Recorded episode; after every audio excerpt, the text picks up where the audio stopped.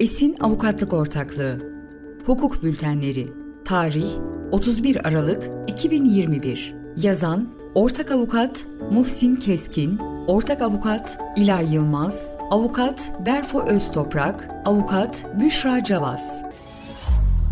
Kripto kanunu yolda. Yeni gelişmeler. Gündemin sıcak başlıklarından olan kripto varlıklara ilişkin yasal çerçeveyi çizmek adına Sermaye Piyasası Kanunu'nda değişiklikler öngören teklif taslağı Türkiye Büyük Millet Meclisi gündemine taşındı. Teklif taslağı neler getiriyor? Teklif taslağının içerdiği bazı önemli değişiklikler aşağıdaki şekilde. Ödemelerde kripto varlıkların kullanılmamasına dair yönetmelik, ödemelerde kullanılamayacak kripto varlıkları tanımlamıştı. Teklif taslağında cüzdan, kripto varlık alım-satım platformu, kripto varlık saklama hizmeti ve kripto varlık hizmet sağlayıcı kavramları mevzuatta genel anlamıyla ilk defa tanımlanıyor. Buna göre kripto para, dağıtık defter teknolojisi veya benzer bir teknoloji kullanılarak sanal olarak oluşturulup saklanabilen, dijital ağlar üzerinden dağıtımı yapılan ve değer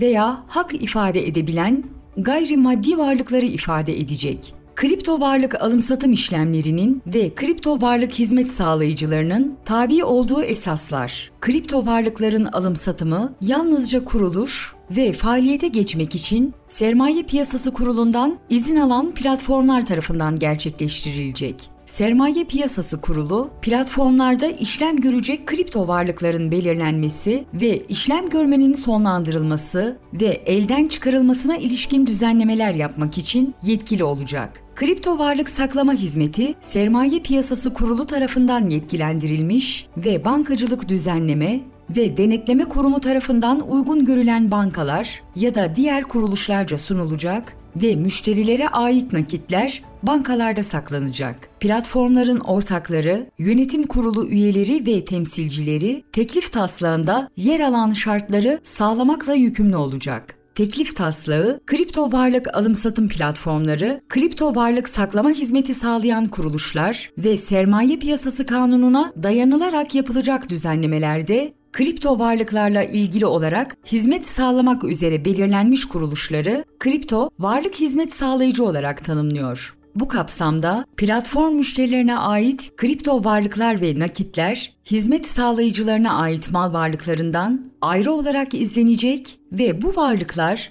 birbirlerinin borçları nedeniyle haciz, rehin ve ihtiyati tedbire konu ve iflas masasına dahil edilemeyecek. Platform ve müşteriler arasında kripto varlık alım-satımına ilişkin sözleşmeler yazılı veya mesafeli olarak gerçekleştirilebilecek. Bu sözleşmelere ilişkin usul ve esasları Sermaye Piyasası Kurulu belirleyecek.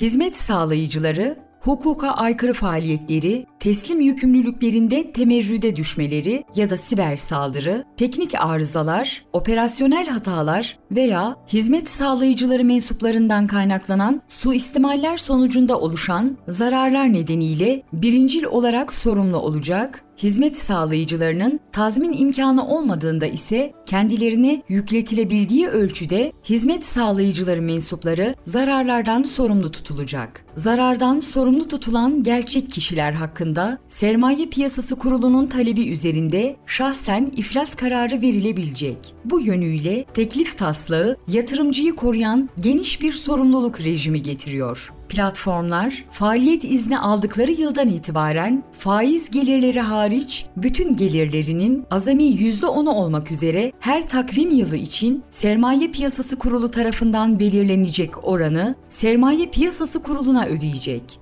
Sermaye piyasası araçları kripto varlık olarak ihraç edilebilecek. Platform müşterilerinin tabi olduğu esaslar. Türkiye'de yerleşik kişiler, yurt dışında yerleşik kuruluşlarda gerçekleştirecekleri işlemler de dahil olmak üzere kripto varlık alım-satım işlemlerini yalnızca Sermaye Piyasası Kurulu tarafından yetkilendirilecek kuruluşlar nezdinde yapabilecek. Sermaye Piyasası Kurulu, kripto varlıkların elden çıkarılması işlemlerinde bu zorunluluğa istisnalar getirebilecek. Müşteriler, platformlar nezdinde bulunan kripto varlıklarını yalnızca diğer platformlara transfer edebilecek. Platformların kapalı devre olarak çalışmaları öngörüldüğünden platformlardan kişisel cüzdanlara çıkış olmayacak. kripto varlıklara ilişkin işlemlerin denetimi ve yaptırımlar. Hizmet sağlayıcılar, Sermaye Piyasası Kanunu'nda yer alan düzenlemelere uyum açısından Sermaye Piyasası Kurulu'nun denetleme yetkisi kapsamında olacak.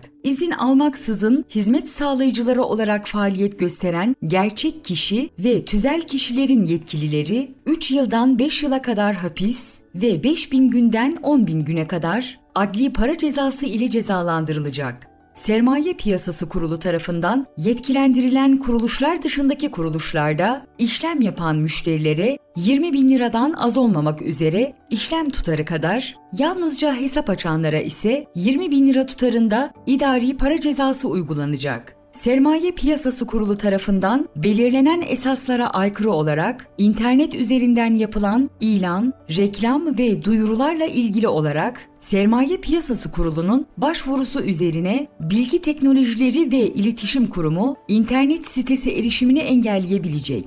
İzin almaksızın hizmet sağlayıcıları faaliyeti yürütülmesi 5651 sayılı kanun kapsamında internet ortamında yapılan yayınlara ilişkin suçlar kapsamında değerlendirilecek.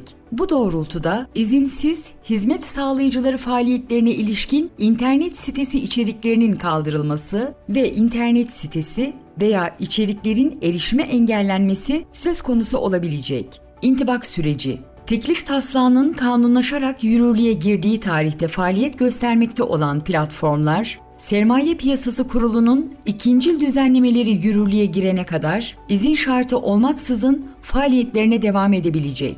İkincil düzenlemeler yürürlüğe girene kadar yeni bir platform kurulamayacak ve kurulmuş olanlar faaliyet göstermeye başlayamayacak. İkincil düzenlemeler yürürlüğe girdikten sonra platformlar, belirlenecek süre içerisinde Sermaye Piyasası Kurulu'na başvuruda bulunacak. Başvuruda bulunmayan platformlar, kripto varlık alım-satım işlemi gerçekleştiremeyecek. Yurt dışındaki kuruluşlarda hesapları bulunan Türkiye'de yerleşik kişiler hesaplarını teklif taslağının kanunlaşarak yürürlüğe girdiği tarihten itibaren 6 ay içinde tasfiye edecek. Yetkilendirilmiş kuruluşlar dışındaki cüzdanlardan yetkilendirilmiş kuruluşlara transferler en geç Sermaye Piyasası Kurulu tarafından ilk faaliyet izninin verildiği tarihi takip eden 6 ay içinde yapılacak. Sonuç. Her ne kadar teklif taslağı, kripto varlıklar ile ilgili düzenlemelerin Sermaye Piyasası Kanunu'na eklenmesini öngörse de, kripto varlıklara sermaye piyasası aracı niteliğe atfedilmiyor ve kripto varlıklar sermaye piyasası araçlarından farklı bir hukuki rejime tabi tutuluyor. Teklif taslağı bir yandan yatırımcıları koruyacak bir hizmet sağlayıcıları sorumluluk rejimi getirirken, bir yandan da idari ve adli yaptırımlar kanalıyla Sermaye Piyasası Kurulu gözetimi dışında yurt dışı piyasalarda işlem yapılmasını da engelliyor. Bu doğrultuda kripto varlıkların takibini mümkün kılmak amacıyla kapalı devre yaklaşımı da açıkça benimsenmiş durumda. Son olarak teklif taslağı ikincil düzenlemeler açısından Sermaye Piyasası Kurulu'na geniş yetkiler veriyor. Bu nedenle Sermaye Piyasası Kurulu'nun nasıl bir yaklaşımla ikincil düzenlemeleri kaleme alacağı ve kripto varlık piyasasının ikincil düzenlemelere nasıl tepkiler vereceğinin yakından takip edilmesi gerekecek.